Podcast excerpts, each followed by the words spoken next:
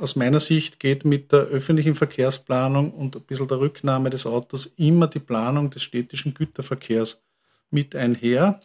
Und wir werden, glaube ich, eine Stadt sehen, die sehr lebendig ist, äh, wo die Menschen sehr mobil sein können, ohne jetzt kein Auto benutzen zu müssen.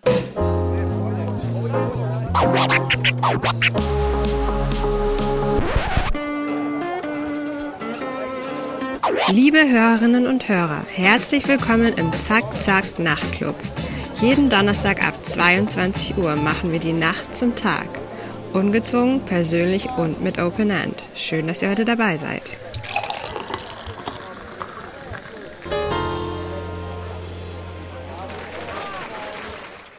Der Verkehrssektor braucht ein Drittel aller Endenergie in der EU. Diese Energie wird überwiegend aus Öl gewonnen. Deshalb ist der Verkehr für einen Großteil der in der EU emittierten Treibhausgase verantwortlich und ein Hauptverursacher des Klimawandels. Im Gegensatz zu den meisten anderen Branchen, zum Beispiel Energieerzeugung und Energie, die ihre Emissionen seit 1990 gesenkt haben, verzeichnet der Verkehrssektor einen Anstieg.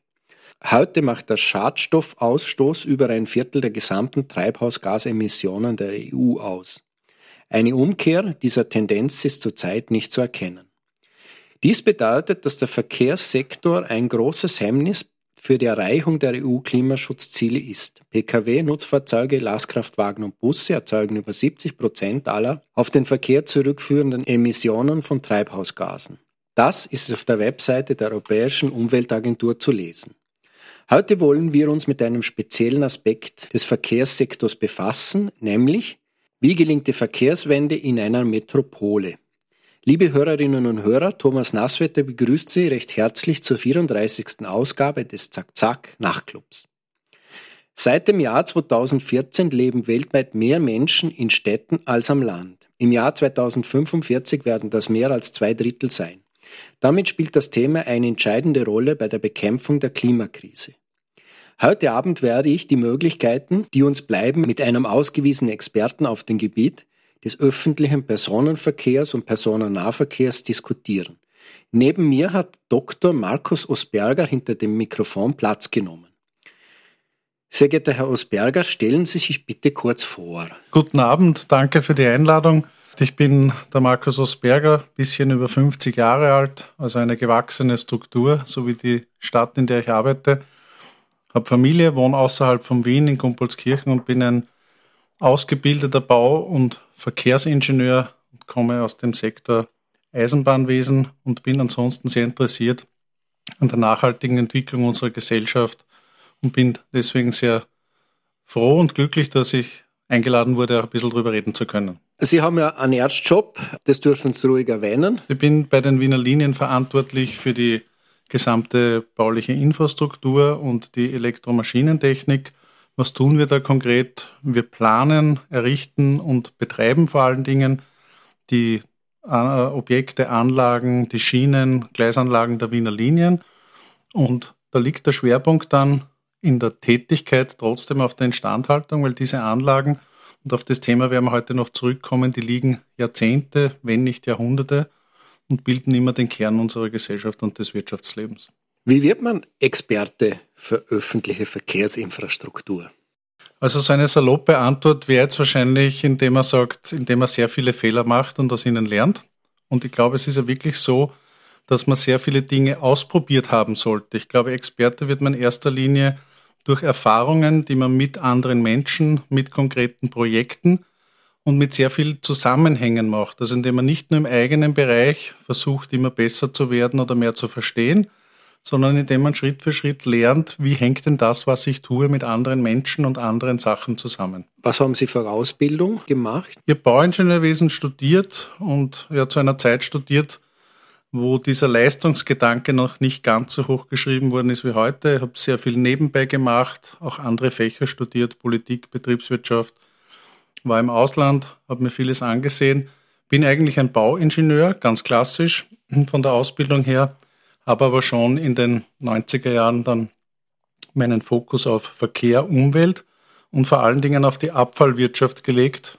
Und die Abfallwirtschaft hat mir eigentlich am meisten geholfen zu verstehen, was eine nachhaltige Lösung ist. Und wie sind Sie dann sozusagen in den Verkehrsbereich gekommen von der Abfallwirtschaft? In dem Verkehrsbereich bin ich eigentlich ganz profan gekommen über Assistent am Institut für Eisenbahnwesen. Das hat mich immer schon interessiert, die spurgeführten Systeme. Als Techniker sucht man immer Lösungen, die man gut kontrollieren kann und der Autoverkehr, der ist schlechter zu kontrollieren. Eisenbahnen, die haben so eine Kontrollvariante dabei, das spricht, glaube ich, auch viele Technikerinnen an. Und äh, gegen Ende meiner Assistenzzeit auf der Uni äh, habe ich einen Kollegen von den Wiener Linien kennengelernt bei einer Feier und habe zu dem gesagt, habt ihr nicht was Vernünftiges zu arbeiten? Ich würde gern etwas tun, was Sinn macht und von dem vielleicht auch in der Zukunft die Menschheit was hat. Und das Angebot gab es, einzusteigen in der Planung bei den Wiener Linien, der U-Bahn-Planung zum Beispiel. Und ja, das war Liebe auf den ersten Blick und nach 20 Jahren und vielen Stationen in den Wiener Linien bin ich dort, wo ich heute bin, in der Gesamtverantwortung für die Infrastruktur. Und das ist in einer sehr fordernden Zeit eine wirklich tolle Aufgabe. Sie haben aber auch immer sozusagen den Blick äh, außerhalb von Wien gerichtet. Sie betreiben einen Blog, den ich nur empfehlen kann. Zukunft findet statt. Blog oder der Inframanager. Wie kommt man zu diesen internationalen Kontakten? Also durchs Reden, würde ich mal sagen, und durch den Wunsch zu kommunizieren. Ich habe von Anfang an auch Aufgabenstellungen gehabt, wo es darum gegangen ist, Dinge neu zu denken. Also wir haben vor 20 Jahren sogenannte Gleismesswegen eingeführt. Das waren Fahrzeuge, die die Gleise vermessen mit digitaler Technik. Und es gab damals keine Strukturen, um mit den Daten umzugehen. Das war ein Problem, nicht, man hat nicht so wie heute einfach ein Tablet gekauft oder irgendwo Cloud-Speicher gemietet. Es war schwierig, die Daten zu transportieren, sie auszuwerten. Und da findet man im eigenen Bereich selten Lösungen. Und so war ich immer gezwungen, durch die Welt zu fahren, damals noch, und zu fragen, wie macht ihr das eigentlich, wie machen andere das?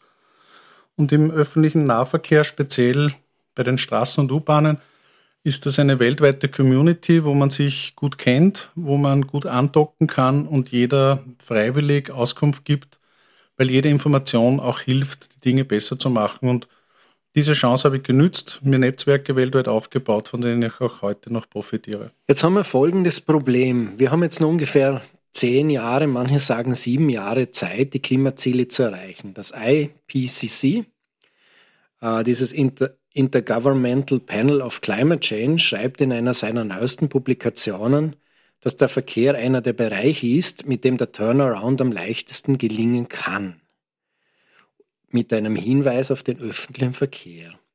Jetzt würde mich interessieren, wie schätzen Sie das persönlich ein? Und wenn wir jetzt die zehn Jahre als Grundlage hernehmen und sich so eine Metropoleninfrastruktur, eine Verkehrsinfrastruktur anschauen, ist dieser Zeitraum nicht viel zu kurz gedacht? Also der Plan ist jedenfalls sehr ambitioniert, auch wenn wir schon 30 Jahre darüber reden. Also hat, ursprünglich hat es die 2020, dann die 2035 Ziele gegeben.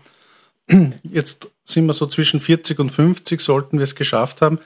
Ich glaube, 2030 ist sehr ambitioniert und als gelernter Wiener würde ich sagen, aus meiner Erfahrung glaube ich nicht, dass man das bis 2030 vollständig löst. Äh, ich muss aber auch sagen, aus eigener Erfahrung, ich habe viele Entwicklungen unterschätzt, weil wenn das Problem einmal erkannt ist, gehen die Lösungen schneller. Und wir sind ja auch momentan in einer leider sehr tragischen Lage, dass wir Lösungen finden müssen, die über das hinausgehen, was wir uns vorstellen können. Das heißt, ich bin schon optimistisch, dass wir schneller sind, als wir gedacht haben. Ob das schon 2030 ist, bin ich mir nicht ganz sicher. 2040 bin ich sehr zuversichtlich, dass wir auch auf einer globalen Ebene also wirklich substanziell runtergekommen sind, auch mit dem CO2, weil die Wirtschaft sich schon massiv darauf eingestellt hat. Und das andere ist, weil es, das ist das Wichtigste aus meiner Sicht, genug Demonstratoren gibt. Veränderung funktioniert nur über Vorbilder. Und es gibt weltweit jetzt sehr viele Dinge, die man sich einfach anschauen kann, wie die funktionieren. Und das nimmt Entscheidern die Angst. Äh, in Wien hat man einen Weg gewählt, den ich auch sehr gut finde. Man hat ausgehend von der Smart City Strategie einen Klimafahrplan gemacht, wo ganz konkret in Zahlen gezeigt wird, wie man bis 2040 auf Klimaneutralität kommt, also dass nur so viel CO2 erzeugt wird, wie in natürlichen Kreisläufen wieder gespeichert werden kann und hat das mit konkreten Maßnahmen hinterlegt, die man auch verfolgen kann. Äh, für den öffentlichen Nahverkehr in Wien ist übrigens auch aufgrund der gesetzlichen Regulatorien durchaus denkbar, dass man das Anfang der 30er äh, Jahre schon geschafft haben könnte, weil hier die Beschaffung der Busse, Schienenfahrzeuge und so weiter schon mit 2025 eigentlich beginnend äh, auf elektrische Antriebe umgestellt werden muss. Und bis 2030 das dann fertig sein muss, bleiben nur mehr geringe Anteile in der Hausenergie. Also ich glaube, hier könnte man schaffen, im Betrieb einmal klimaneutral sein zu können, je nachdem, wie der Strom erzeugt wird. Jetzt ist Wien, äh, was öffentlichen Verkehr anbelangt, durchaus vorbildlich zu sehen, zumindest wenn man mit bestimmten Fachleuten und Experten redet. Wie sieht das, wenn man das jetzt einmal europaweit betrachtet und wie sieht das aus, wenn man es weltweit betrachtet? Also wenn man es weltweit betrachtet, gibt es sehr viele Städte, die exzellent funktionieren im öffentlichen Verkehr. Das sind all jene, wo der Verkehr an sich, der öffentliche Verkehr und die Stadtentwicklung gemeinsam gedacht werden. Ja, also es ist auch der öffentliche Verkehr allein ist keine Lösung, wenn er nicht im Zusammenhang mit der Parkraumpolitik, mit den Grünraumzielen der Lebensqualität gedacht wird. International gibt es viele Städte, die, würde ich sagen, die sind so Champions League. Da gehören New York dazu, da gehört Paris dazu, in Asien Hongkong, Singapur, also diese großen, wirklich gut gemanagten Städte, äh, die auch immer ein Wirtschaftlichkeitskonzept dabei haben. Also in Hongkong zum Beispiel können die Verkehrsbetriebe sehr viel über die Nutzung von Flächen, die ihnen übertragen werden, Geld verdienen mit Einkaufszentren und ähnliches. Und wenn Sie schauen, was all diese Städte, auch so Paris und so weiter, gemeinsam haben, alle haben einen hohen Grünraumanteil. Das heißt, überall, wo versucht wird, als Ziel die Lebensqualität zu sehen und dass Menschen gut leben können in einer Stadt, dass die Wirtschaft funktioniert, also alles irgendwie in natürlichen Kreisläufen ist, dort funktioniert das auch mit dem Fortschritt, weil da sieht man mit jeder Maßnahme, wie das Leben besser wird. Dort, wo man sehr technologisch angegangen ist, wie in Südamerika, wo man in den 90er Jahren versucht hat, Smart City Cockpits zu installieren und sehr technologisch vorzugehen, hat das nicht geklappt und auch nichts verbessert. Aber es gibt eine Champions League, würde ich sagen, von 40 Städten, das ist die C40-Runde, Dort sind die drinnen, die haben klare Pläne, die haben Strategien, die monitoren ihre Maßnahmen und die sind sehr weit vorne. Und wo reiht sich da Wien ein, damit wir so ein bisschen ein Gefühl dafür kriegen? Also ich glaube, so wie Wien Rapid und die Austria hat, ist sie ähnlich ein Kandidat, der sicherlich in der Champions League mitspielen kann. Ist aber eine kleine Stadt international, muss man auch sagen. Und man muss damit vergleichen, vorsichtig sein. Unsere Probleme sind einfach nicht so gravierend wie in einer 20-Millionen-Stadt. Aber Wien hat eine hervorragende historische Substanz aus der Monarchie. Unsere Wasserversorgung, Kanalisation, äh, der öffentlich zugängliche Raum, all das bietet hervorragende Voraussetzungen. Und deswegen glaube ich, wäre äh, Wien auch in einer Städte Champions League immer ein Sieg oder Überraschungskandidat. Und wenn man in die Tabelle quasi schaut, dieser Champions League, dann gibt es ein, zwei Punktesysteme, an denen man das gut messen kann. Wien ist in den Standortrankings der Wirtschaft und die sind ja bekanntlich eher unverdächtig, immer in den Top-Rängen und oft am ersten Platz aufgrund der Standortfaktoren speziell Verkehr, Sicherheit, Lebensqualität und Kultur.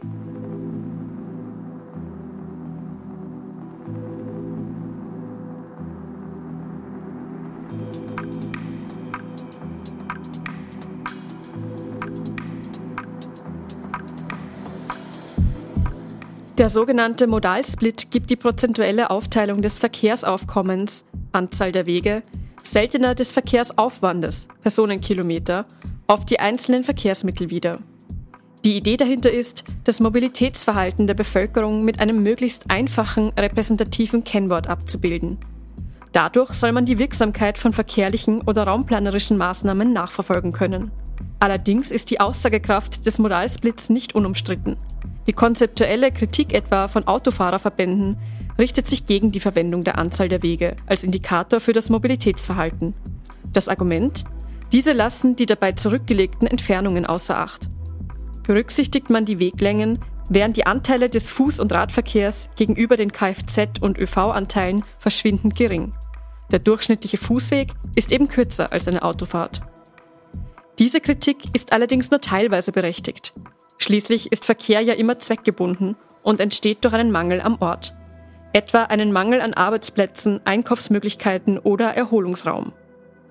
Der Modalsplit gibt über die Notwendigkeit und Art der Ortveränderung Auskunft, nicht aber über die Distanzen. Weiters bezieht sich der Modalsplit nur auf das Hauptverkehrsmittel eines Weges. also jenes, mit dem die längste Wegetappe zurückgelegt wird. Dadurch werden zum Beispiel Zugangs- und Abgangswege zu den Öffis, aber auch zum Auto ignoriert.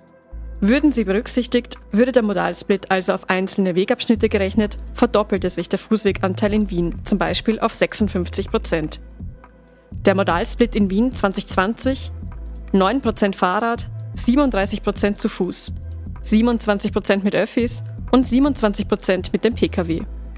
Auffällig in der Pandemie wurde deutlich mehr zu Fuß gegangen und deutlich weniger mit den Öffis gefahren.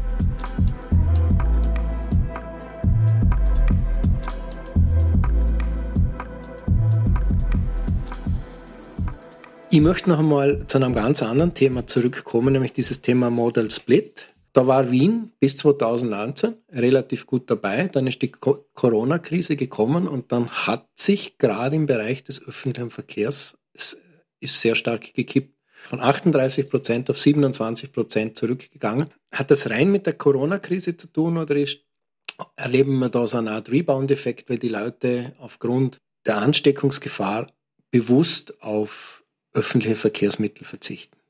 Also ich glaube, dass das Covid da ähm, eine Entwicklung eingeläutet hat, die, die fast einmalig ist und die auf ein zentrales Problem in Städten zurückkommt. Das ist die Dichte und die Angst vor Krankheiten, Gefahren, die von anderen Menschen, Lebewesen und so weiter ausgehen. Und ähm, der Rückgang ist erheblich. Äh, Wien war eigentlich am Weg in Richtung 40% Modal Split oder sehr nahe dran und jetzt sind wir deutlich zurückgefallen, aber in der Krise mit mehreren Lockdowns. Ich glaube, es ist auch noch zu bald, um zu sagen, ob es ein dauerhafter Effekt ist. Ich glaube nicht. Eine gewisse Erholung hat es schon wieder gegeben und man darf nicht vergessen, Wien hat mit fast einer Million Jahreskartenbesitzer einen strukturellen Vorteil, den viele andere Städte nicht haben. Also große Städte haben in der Regel keine Jahreskarten, weil das zu teuer wäre. Dadurch gibt es sicherlich sehr viele Leute, die aus Vorsichtsmaßnahmen, aber auch weil sie ihre Mobilität eingeschränkt haben, ich war jetzt zwar ja sehr wenig unterwegs, äh, wenn es nicht unbedingt notwendig war, einmal auf den öffentlichen Verkehr verzichtet haben. Das hat sicher auch damit zu tun, dass gemeinsames Fahren einfach was ist, was in einer Pandemie schwer vorstellbar ist für, für viele. Was aber wichtig ist, denke ich, und noch wichtiger als die Frage, wie viele nutzen jetzt das Fahrzeug aktuell, ist die die Dauerhaftigkeit und die Resilienz, die ein öffentliches Verkehrssystem bietet, weil die U-Bahn, die Straßenbahn und der Bus werden weiter betrieben und auch das Angebot wird praktisch nicht eingeschränkt. Das heißt, die Rückkehrmöglichkeit und die Möglichkeit, die Strukturen zu verändern, vom Auto in den öffentlichen Verkehr in andere Mobilitätsformen bleibt bestehen. Jetzt hatten wir so dieses Thema effiziente Fahrzeuge. Das ist dann völlig von der Bildfläche der deutschen Industrie zumindest verschwunden, heute der SUV propagiert. Der Grund ist relativ einfach, damit lässt sich Geld verdienen. Mit kleinen Autos, die wenig verbrauchen, lässt sich wenig Geld verdienen. Aber das Thema effiziente Fahrzeuge, energieeffizient, wird wieder kommen, weil Energie eben nicht beliebig vorhanden ist. Im Gegenteil, wir werden uns einschränken müssen. Wie weit spielt dieses Thema energieeffizient im öffentlichen Verkehr eine Rolle? Ist das überhaupt ein Thema? es ist immer schon ein Thema und man sieht es recht gut daran, dass der öffentliche Verkehr deswegen Teil der Lösung ist, weil er hocheffizient ist. Also beim Energieverbrauch und beim ökologischen Fußabdruck gibt es immer einen Faktor 5 bis 10, wo speziell der schienengebundene elektrische Verkehr besser ist als der Individualverkehr, auch was die Emissionen betrifft. Ähm, die Systeme selbst werden auch ständig optimiert. Äh, wir haben eigene Energieeffizienzprogramme seit ungefähr zehn Jahren mit dem Energieeffizienzgesetz gemeinsam haben wir das stark forciert, äh, wo wir zum Beispiel den, den Energieverbrauch pro beförderten Fahrgast um rund 20 Prozent in der gleichen Fahrzeugflotte reduziert haben. Nicht durch Technik, sondern vornehmlich durch die Menschen, die die Systeme betreiben, durch Fahrradtraining, durch Bewusstsein, dass man Rollphasen nutzt, wenn man mit der Straßenbahn oder U-Bahn fährt, dass man nicht auf jeden Meter versucht, das Maximum an Energie rauszuholen aus dem Fahrzeug, die Klimatisierungsanlagen haben wir sehr intensiv mit den Mitarbeiterinnen und den Technikern optimiert und äh, versucht, hier auch Prozentpunkte zu holen. Wir befördern heute fast doppelt so viele Leute als vor zehn Jahren und haben den Energieverbrauch eigentlich nicht substanziell erhöht. Also da sieht man schon, was möglich ist, nur unter Einbeziehung der Mitarbeiterinnen, sicherlich zu einem gewissen Maß unter Nutzung äh, von Technik. Also wir haben zum Beispiel Projekte initiiert, wo wir die Rückspeiseenergie beim Bremsen von den U-Bahnen nicht nur im Fahrzeug, sondern auch im Netz nutzen können. Break Energy heißt das. Und da sieht man, dass Energieeffizienz oder Energiesparen zahlt sich immer gleich aus. Jede Station, die wir so errichtet haben, führt dazu, dass man gleich einige Megawatt oder gar Gigawattstunden pro Jahr einsparen kann, also Millionen Kilowattstunden. Und das sind Geldbeträge, mit denen man sehr viel machen kann. Und deswegen äh, passiert da auch was. Wenn man es auf der Payroll sieht, dann arbeiten alle fleißig. Also ich glaube, es gibt zwei wesentliche Entwicklungslinien, wo man in der Energieeffizienz im Betrieb noch gehen muss. Das eine sind die Hilfsbetriebe wie Heizung, Klimatisierung und ähnliches. Ist ja im Auto ähnlich. Sehr viel Energie wird heute für Servolenkung, Türöffner, CD-Player und ähnliches gebraucht. Hat man früher auch nicht gehabt. Und Elektrobusse zum Beispiel verbrauchen teilweise die Hälfte der Energie für die Heizung und Klimatisierung und fürs Fahren relativ wenig, weil ich im Batteriefahrzeug ja zurückspeisen kann beim Bremsen. Das heißt, wenn ich hier die Fahrpläne intelligent mache und die Fahrer trainiere, dann kann ich durch ein kontinuierliches Stop und Go, das beim Auto eigentlich schädlich ist, im Bus sehr hohe Energieeinsparungen erzielen. Das heißt, ich muss im Wesentlichen schauen, dass ich meine Klima- und sonstigen Betriebe effizient betreibe und da sind sicherlich auch noch technische Lösungen möglich, wie ich den Strom sehr lange im Bus führen kann und ähnliches. Das führt mir zu einem Thema, das bei Ihnen eine relativ zentrale Rolle spielt. Sie haben einen Blog. Da ist ein Thema, das sich praktisch die, durch den ganzen Blog durchzieht. Das ist die Sache der Digitalisierung.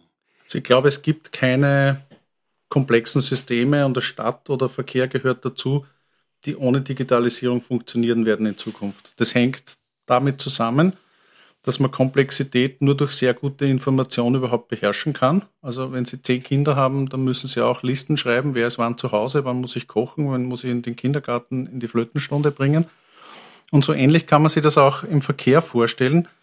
Ähm, Wien ist eine sehr kleine Stadt, hat aber auch ein paar hundert Schienenfahrzeuge, ein paar hundert Busse, 9000 Mitarbeiterinnen im Betrieb das alles so zu managen, dass man das bezahlen kann, dass das zeitlich funktioniert und alle drei Minuten ein Fahrzeug kommt, ist ohne Digitalisierung nicht mehr möglich.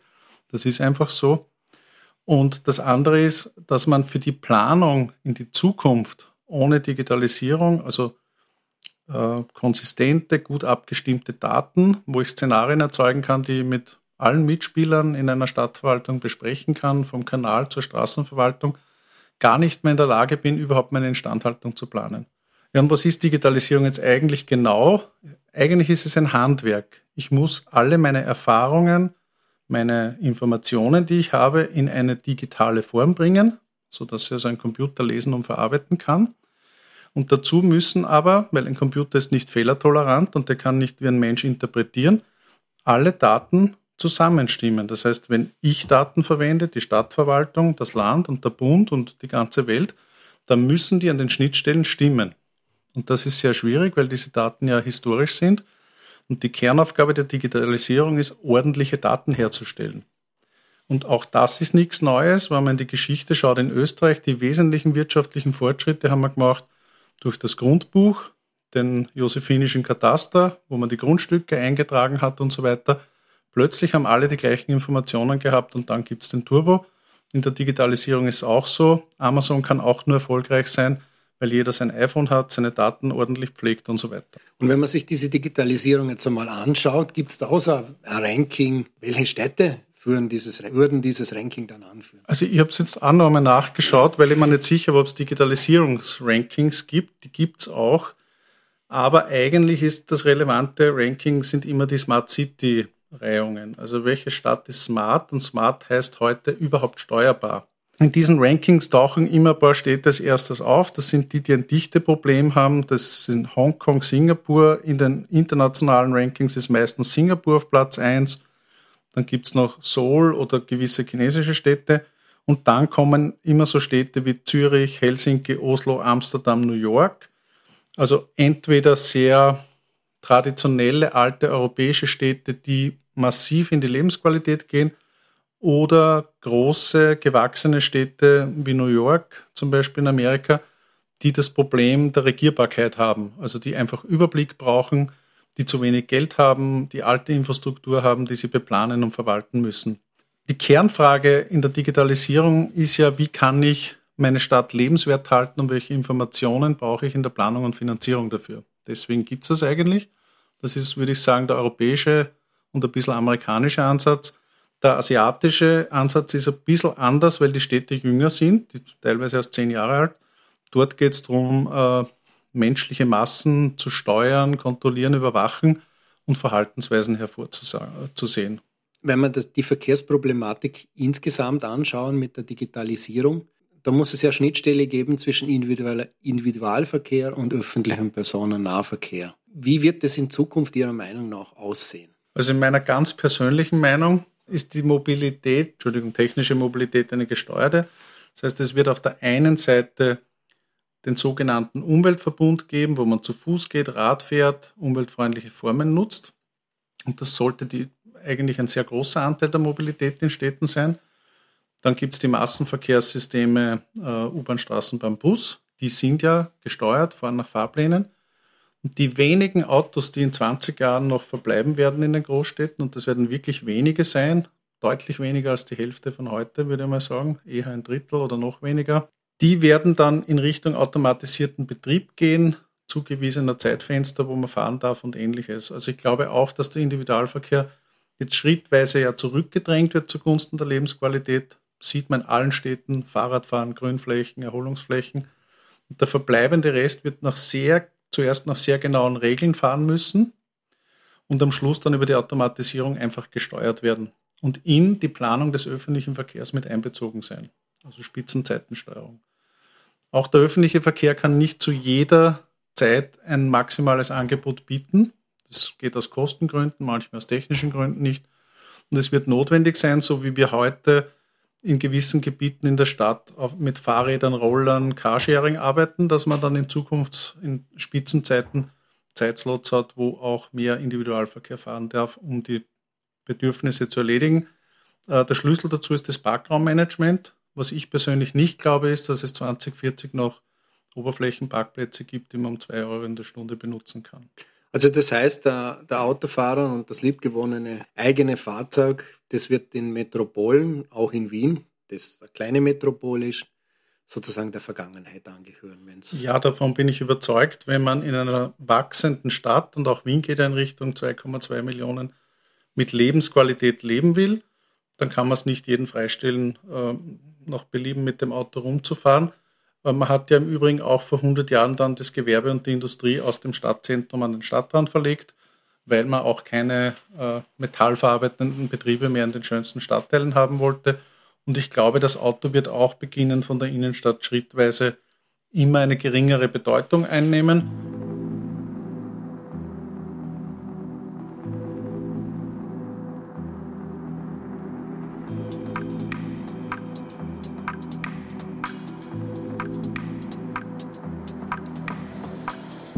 Schon im Jahr 2003 hat London eine City-Maut für ein 22 Quadratkilometer großes Gebiet in der Innenstadt eingeführt.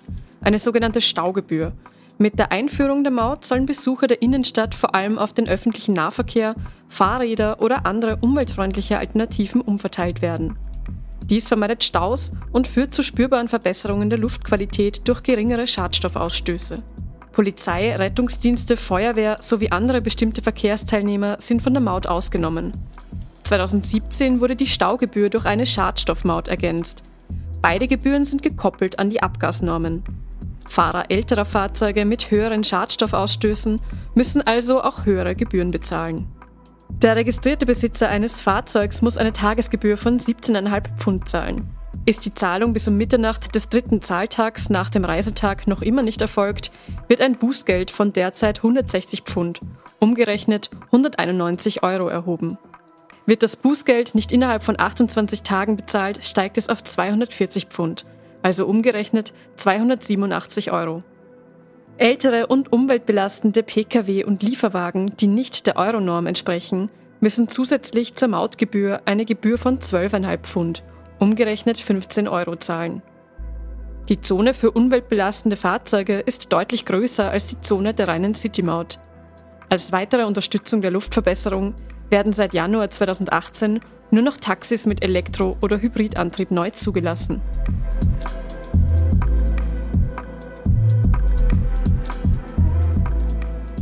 Wien verfolgt aber den Ansatz immer schon, hier das Einverständnis der Bevölkerung auch einzuholen, also Maßnahmen sanft zu setzen und auch so lange zu warten, zum Beispiel mit dem Parkraummanagement, bis die Bereitschaft, bis das Einverständnis der Bevölkerung hier ist und dann die Dinge erst durchzuziehen und nicht quasi so von oben Politik zu machen, sagen, das ist jetzt so und alle haben sich danach zu richten.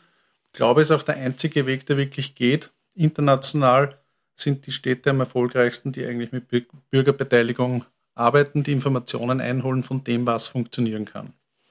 Da sind wir ja ein bisschen bei diesem Thema Kostenwahrheit, weil ähm, ich bringe jetzt das Beispiel Tokio, ungefähr dreieinhalb Mal so groß wie Wien, hat aber 10 Millionen Einwohner und da gibt es so gut wie keine Parkplätze in der Innenstadt. Und wenn, dann kann man maximal eine Stunde dort parken und es gibt da praktisch keine Autos, dafür sehr breite Gehsteige. Ist das ein Modell oder geht es nur mit dieser asiatischen Gelassenheit? Also ich glaube, gelassen waren wir jetzt eh 50 Jahre, auch in Wien. Äh, die Karten sind weitgehend am Tisch. Man kann ja in den Wiener Klimafahrplan reinschauen zum Beispiel. Da steht ja auch drinnen, das sind die Schlüsselmaßnahmen, die 15 Minuten statt, also wo es innerhalb von 15 Minuten bin ich auf einem interessanten Platz in einem lebenswerten Gebiet, in einer Verweilzone. Da stehen auch explizit die breiteren Gehwege drinnen, kann man nachlesen. Dort steht der Ausbau des Radwegenetzes drinnen und äh, die Rücknahme der Parkplätze Schritt für Schritt ist eigentlich eine Selbstverständlichkeit, die auch bei jedem ÖV-Projekt, das ausgebaut wird, bei jedem Radweg zu diskutieren ist. Das ist nicht einfach, das finden nicht alle Menschen toll. Es gibt auch Stadtgebiete, die noch nicht so dichten öffentlichen Verkehr haben, wo man das auch gesondert sehen muss noch. Aber im Großen und Ganzen würde ich sagen, dass dieses Match ist gespielt es geht jetzt darum, sehr schnell äh, in der Dekarbonisierung und der Smart City Strategie vorzugehen und zu sagen, okay, was ist eine lebenswerte Stadt? Wo wollen die Leute auch gerne leben? Es geht ja nicht nur darum, Menschen in Hochhäusern unterzubringen, damit die dann am Wochenende aufs Land fahren, sondern die sollen ja auch in der Stadt leben können. Und das wird nur gehen in diesem Ausgleich, dass man sagt, schrittweise muss hier das Auto weichen. Es Gibt ja auch sehr viele Parkgaragen in Wien privater Art, die werden auch derzeit erfasst und sicherlich Teil dann des Parkraummanagements sein. Also das heißt, man kann sich durchaus vorstellen, dass diese Strategie bis 2040 dann aufgeht. Absolut. Man kann es einmal rückwärts denken. Wie ein noch sehr junger Mensch war, wurde in Wien, ich glaube Anfang der 90er, ein autofreies oder Mitte der 90er ein autofreies Quartier geplant. So, wenn ich mich jetzt richtig erinnere, in Floridsdorf, irgendwo zwischen Floridsdorf und Kakran. Und das hat für ziemliche Aufregung gesorgt und ich weiß auch nicht, ob es ein durchschlagender Erfolg war. Aber dass es heute Leute gibt, die auf ihr Auto verzichten und gut wohnen können, das ist ganz normal. Also kennt man auch selber genug. Und üblicherweise werden die Entwicklungen mit der Zeit ja schneller. Also ich sehe das als, als wirklich absolut möglich, dass wir hier in den 30er Jahren schon völlig andere Zustände als heute haben.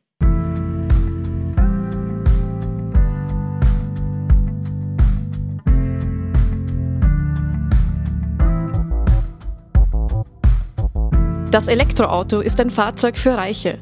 Die Armen müssen mit öffentlichen Verkehrsmitteln fahren. Heiko Baske, damaliger Leiter der VW Audi Konzernforschung, 1991 in der Autozeitung. Also man glaubt gar nicht, dass das im 20. Jahrhundert war. Also für mich ist das Mansplaining in der besten Form. Wer sowas sagen würde heutzutage, der ist, glaube ich, zum Mittag schon aus der Firma draußen mit all seinen Unterlagen. Aber gut, die Zeit war offenbar so. Ich glaube, dazu kann man zwei Sachen sagen. Meine persönliche Meinung wäre die, äh, wenn 10 Milliarden Menschen auf der Welt leben, dann ist die Eigenverantwortung die, so zu handeln, dass es sich für alle Menschen ausgeht. Und wenn einzelne Menschen dann der Meinung sind, dass sie nicht überwiegend öffentlichen Verkehr, zu Fuß gehen, Radfahren, ähnliche Sachen nutzen, dann müssen sie dafür auch ordentlich bezahlen. Vielleicht war es auch das, was der Herr damit gemeint hat. Es wird nicht so sein, dass man in Zukunft günstig schnell mal mit dem Auto auf Urlaub fährt, sondern das wird einfach viel kosten, weil es anderen Menschen, der Umwelt und so weiter Kosten aufbürdet äh, oder sie auch schädigt. Das heißt, ähm, den Zugang zu sagen, die Masse, also alle Menschen müssen im Wesentlichen sich so verhalten, dass die Erde weiterleben kann, Das erzwingt die Nutzung von energieeffizienten Verkehrsmitteln und das effizienteste ist das zu Fuß gehen. Das hält im Übrigen auch gesund und adressiert gleich ein zweites Problem, das wir haben, Übergewicht, Herzkrankheiten, ähnliches. Und das Autofahren, das wird man jetzt, auf das wird man nicht verzichten können, vor allem nicht am Land im ersten Schritt. Das muss aber einen anderen Preis bekommen. Und die soziale Frage, die dahinter steckt, öffentlicher Verkehr ist ja auch immer ein Mittel der sozialen Gerechtigkeit, um allen Menschen Mobilität zu ermöglichen, wird beim Auto sein, wer ist auf dieses Auto angewiesen und wie kann man im Übergang die Kostenstrukturen in der Gesellschaft so verändern, dass jemand, der dann viel bezahlen muss fürs Auto, sich das auch leisten kann, weil beispielsweise Wohnen oder Lebensmittel dafür günstiger sind, weil Energie weniger kostet, weil sie von der Sonne ist.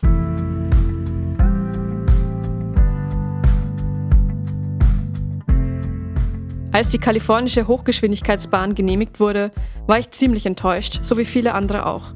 Wie kann es sein, dass die Heimat von Silicon Valley und GPL, die unglaubliche Dinge tun, wie das gesamte Wissen der Welt zu indizieren und Rover auf den Mars zu bringen, einen Hochgeschwindigkeitszug bauen würde, der sowohl einer der teuersten pro Meile als auch einer der langsamsten der Welt ist?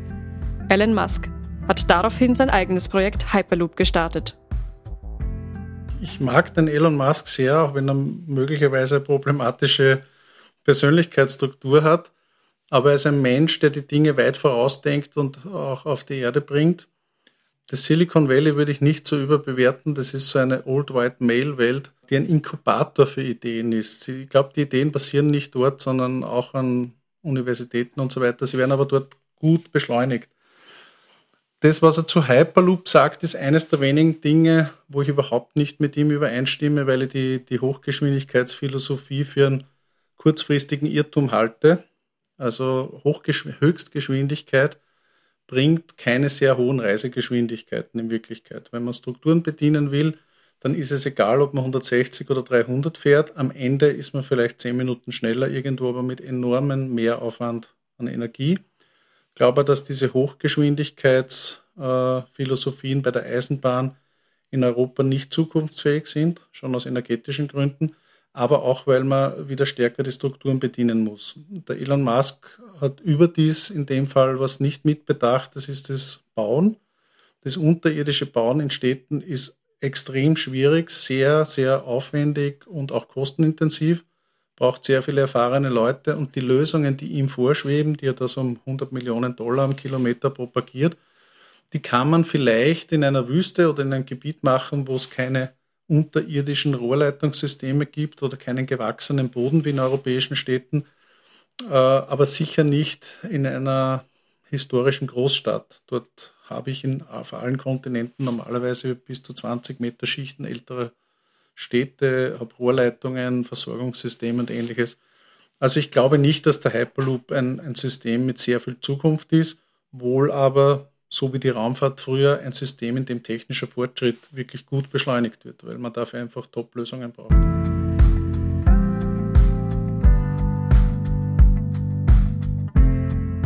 Lieber baue ich noch zwei Semmeringbahnen als diese Stadtbahn. Karl Ritter von Geger, Gemeint ist die Verbindungsbahn zwischen den Wiener Hauptbahnen. Der Ritter von Geger war ein sehr gescheiter und systemischer Mensch. Der hat ja auch die Semmeringbahn nicht äh, als Fahrweg gebaut, sondern er hat zuerst die Lokomotive gebaut und dann überlegt, welche Bahn er dazu bauen kann. Das ist aus heutiger Sicht sehr gescheit. Also wäre oftmals empfehlenswert, das so zu tun. Äh, was er wahrscheinlich meint, und das erfahre ich auch in meinem Berufsalltag, dass das Bauen und Umsetzen oder überhaupt schon das Umsetzen von Ideen und Bauen in einer Stadt, in einem sozialen Gemeinwesen wahnsinnig schwer ist. Äh, das erfährt jede Politikerin jeden Tag, weil man einfach die Gewohnheiten der Menschen ändern muss, Überzeugungsarbeit leisten muss und feststellt, dass Veränderungen in gewachsenen Strukturen nicht so einfach sind, wie sie auf einem Plan erscheinen. Also er hat mit dem absolut recht abgesehen davon, dass man diese Verbindungsbahn eigentlich fürs Militär oder für militärische Zwecke gebaut hat und sie deswegen verkehrlich nicht optimal errichtet wurde. Also das Verkehrsbedürfnis nicht optimal adressiert. Aber womit er sicher recht hat, Verkehrspolitik in einer Stadt, das ist so die Königsdisziplin, würde ich sagen, weil man da jeden Tag quasi in den Befindlichkeiten der Bürger herumrühren muss. Und das bedeutet, Man muss auch mit noch so hochtrabenden Ideen an die Basis und Jahre, jahrzehntelange Überzeugungsarbeit leisten. Das sieht man sehr gut vom U-Bahn-Bau bis zu der Bautunnel ist ein aktuelles Beispiel, da möchte ich jetzt gar nichts sagen dazu. Aber alle großen Verkehrsprojekte, die man in den Medien liest, die, die so prominent und toll sind, brauchen oft 30 Jahre bis zur Umsetzung oder Einstellung. Und man sieht es auch international sehr gut, dass die schillernden Großprojekte, die propagiert werden, eben vom Hyperloop bis zu Stadtseilbahnen und Magnetschwebebahnen und ähnliches, sehr, sehr selten zur Realisierung kommen, weil es neue Systeme sind, die sich nicht gut in alte Strukturen einfügen, dementsprechend auch nicht gut verschnitten werden können, also keine guten Umsteigebeziehungen oder ähnliches. Aber weil man hier über Jahre und Jahrzehnte in gewachsenen äh, Sozialstrukturen, mit den Menschen, mit Rechtsrandbedingungen, Finanzierungsgeschichten und so weiter zu tun hat, die sehr viele Gespräche, Überzeugungsarbeit und Veränderungsbereitschaft erfordern. Und der Mensch kann vieles sehr gut, aber verändern in einer Sozialstruktur tut er sich eher ungern, ist meine Erfahrung.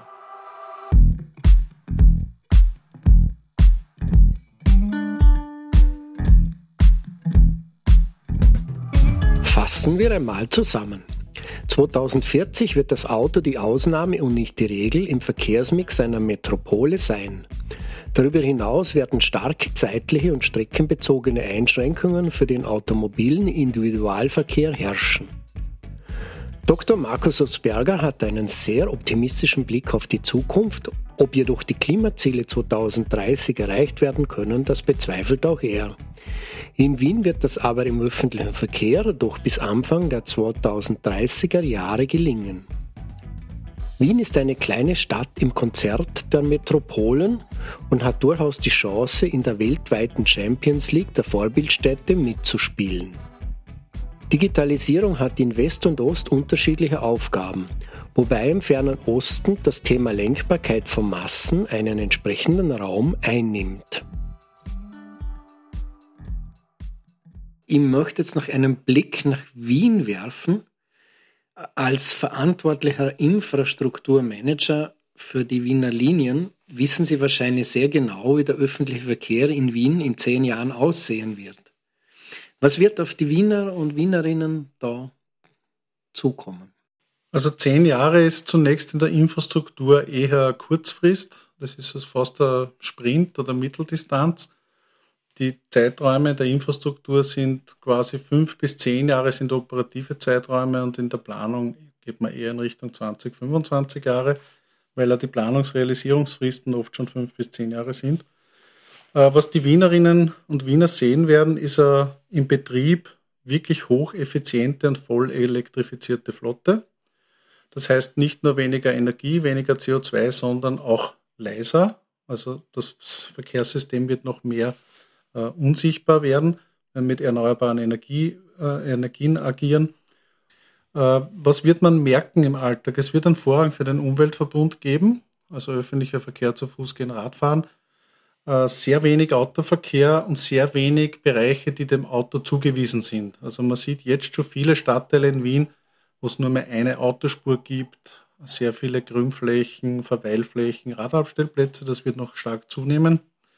Es, das Angebot wird noch besser werden, glaube ich. Es wird auch mehr beschleunigt sein als heute. Das ist so ein Digitalisierungsthema, dass die Ampeln in der Stadt optimal mit Straßenbahn und Bus abgestimmt werden. Das ist überhaupt dann im Zusammenhang mit 5G ein Thema, das jetzt wirklich äh, dann zur Blüte kommt. Die Klimatisierung von Gebäuden und Fahrzeugen wird noch besser werden. Gebäude werden teilweise auch begrünt. Das sorgt schon also für einen subjektiven Eindruck, dass das Klima vielleicht als angenehmer empfunden wird, aber speziell in den Fahrzeugen und Gebäuden wird durchgehende Klimatisierung dann Standard sein. Und es wird ein Gesamtpaket geben. Das heißt, äh, die, die Wahlfreiheit ist nicht nur vor Ort beim Auswählen des Fahrzeugs selbst, sondern es wird äh, sozial verträglich integriert in die Jahreskarte mit vielleicht gewissen Aufpreisen dann all diese Möglichkeiten zu nutzen sein. Wien hat hier, wie ich finde, sehr gute Strategie gewählt, dass auch die Anbieter von Carsharing, Fahrrädern und diesen Dingen immer in ein Gesamtpaket kommen müssen. Das heißt, sie müssen über das ganze Stadtgebiet anbieten und nicht nur dort, wo sich's rechnet. Sie müssen integriert sein in den Umweltverbund mit den Wiener Linien abgestimmt sein und sie müssen über einen gewissen Zeitraum sich verpflichten, ihre Stationen selbst zu bauen, instand zu halten und das Angebot zu sichern, weil sie sonst auch Strafe zahlen müssen, müssen auch Kautionen hinterlegen, damit nicht am Ende des Vertrags dann 10.000 Räder rumliegen in der Gegend, wie wir es ja schon mal gehabt haben. Und wenn man jetzt noch die langfristige Perspektive betrachtet, über diese zehn Jahre, sagen wir 25 Jahre hinaus? Wenn man noch die Periode bis 2040, glaube ich, ist die entscheidende. Was dann sein wird, ist sehr, sehr schwer zu sagen. Da entsteht einfach eine neue Gesellschaft. Ähm, in der Langfristperspektive muss man jetzt nur nach links und rechts schauen. Da ist das eine, dass die Stadtstruktur nachgezogen wird. Das heißt, es wird massiv an Begrünung, Verweilzonen, Lebensqualität gearbeitet, das Auto rückgenommen aus der Fläche und das Parkraummanagement intensiviert. Und auf der anderen Seite werden die Ladeinfrastrukturen für die verbleibenden Elektroautos, aber, und dieses Thema fällt oft unter den Tisch, für den Güterverkehr gebaut. Wir leben in einer Gesellschaft, wo wir zumindest derzeit noch sehr viel konsumieren, wo wir einen hohen Bedarf an Versorgung haben. Äh, deswegen aus meiner Sicht geht mit der öffentlichen Verkehrsplanung und ein bisschen der Rücknahme des Autos immer die Planung des städtischen Güterverkehrs mit einher. Da gibt es auch gute Ansätze in der Stadt, die ich aber im Detail nicht kenne. Und da ist auch immer die Frage, wie wird der Handel und so weiter organisiert, ist aus meiner Sicht eine Zukunftsfrage für den stationären Handel und für die kleinen filialisierten Geschäfte auch hier elektrifiziert mit intelligenten, gut gesteuerten Systemen äh, Ladezonen zu haben und ähnliches. Also die brauchen auch Platz, damit die Stadt am Leben erhalten bleiben kann. Und wir werden, glaube ich, eine Stadt sehen, die sehr lebendig ist, äh, wo die Menschen sehr mobil sein können, ohne jetzt kein Auto benutzen zu müssen, wo es auch die Sozialleistungen gibt, die man braucht, um mobil sein zu können, schwimmen gehen, Museum und so weiter oder öffentliche Parks und alles in allem eine sehr lebendige Stadt, äh, wo man wahrscheinlich auch mit zweieinhalb Millionen Menschen nur einigermaßen erträglich leben kann. Und sie wird sehr, äh, sehr naturnahe sein, soweit das in einer Stadt geht. Äh, ich verfolge es momentan sehr intensiv, weil wir uns auch bei den Wiener Linien damit beschäftigen, wie man Biodiversität in Städten noch unterstützen kann durch Grünraummanagement oder intelligenteres Mähen, dass man nicht mit jedem Mähvorgang alle Tiere umbringt sondern einfach überlegt, wie muss ich Grünpflanzen ein bisschen erweitern, intelligenter mähen in Etappen, damit das Leben auf diesen Grünflächen äh, noch stärker vor sich geht. Das ist jetzt nicht nur, damit man irgendwie sympathische Grashüpfer hat, die man auf Werbeplakate geben kann, sondern in den natürlichen Zusammenhängen ist es so, dass selbst Pflanzen am Kahlenberg Pflanzen in der Lobau brauchen oder Tiere, damit sie bestäubt werden, damit sie funktionieren, damit Pflanzen wandern können. Das heißt, man muss möglichst viele Chancen schaffen, dass natürliche Kreisläufe nicht nur bleiben, sondern sich verbessern und erweitern können, damit die Reinigungsfunktion für die Luft, die Wasserqualität, das Mikroklima, Hitze und so weiter auch natürlich gedämmt werden können. Rein technische Lösungen werden wir uns nicht leisten können. Vielen Dank für diesen optimistischen Ausblick in die Zukunft. Vielen Dank fürs Kommen, Herr Dr. Osberger. Ich sage herzlichen Dank für die Einladung. Mein Wahlspruch und meine Mitarbeiter kennen das, ist alles wird gut. Bin eher ein Optimist, bisher auch selten enttäuscht worden. Den Pessimismus überlasse ich den Risikomanagern. Liebe Hörerinnen und Hörer, Thomas Nasswetter bedankt sich fürs Zuhören. Ich hoffe, es hat Ihnen gefallen. Es war heute eine spezielle Sendung mit sehr vielen interessanten Einblicken. Wenn es Ihnen gefallen hat, dann streamen Sie uns auch weiterhin und es gibt ganz viele alte Sendungen zum Nachhören. Ich bedanke mich bei Stefanie Marek, die gesprochen hat. Ich wünsche Ihnen einen guten Abend. Bleiben Sie uns gewogen.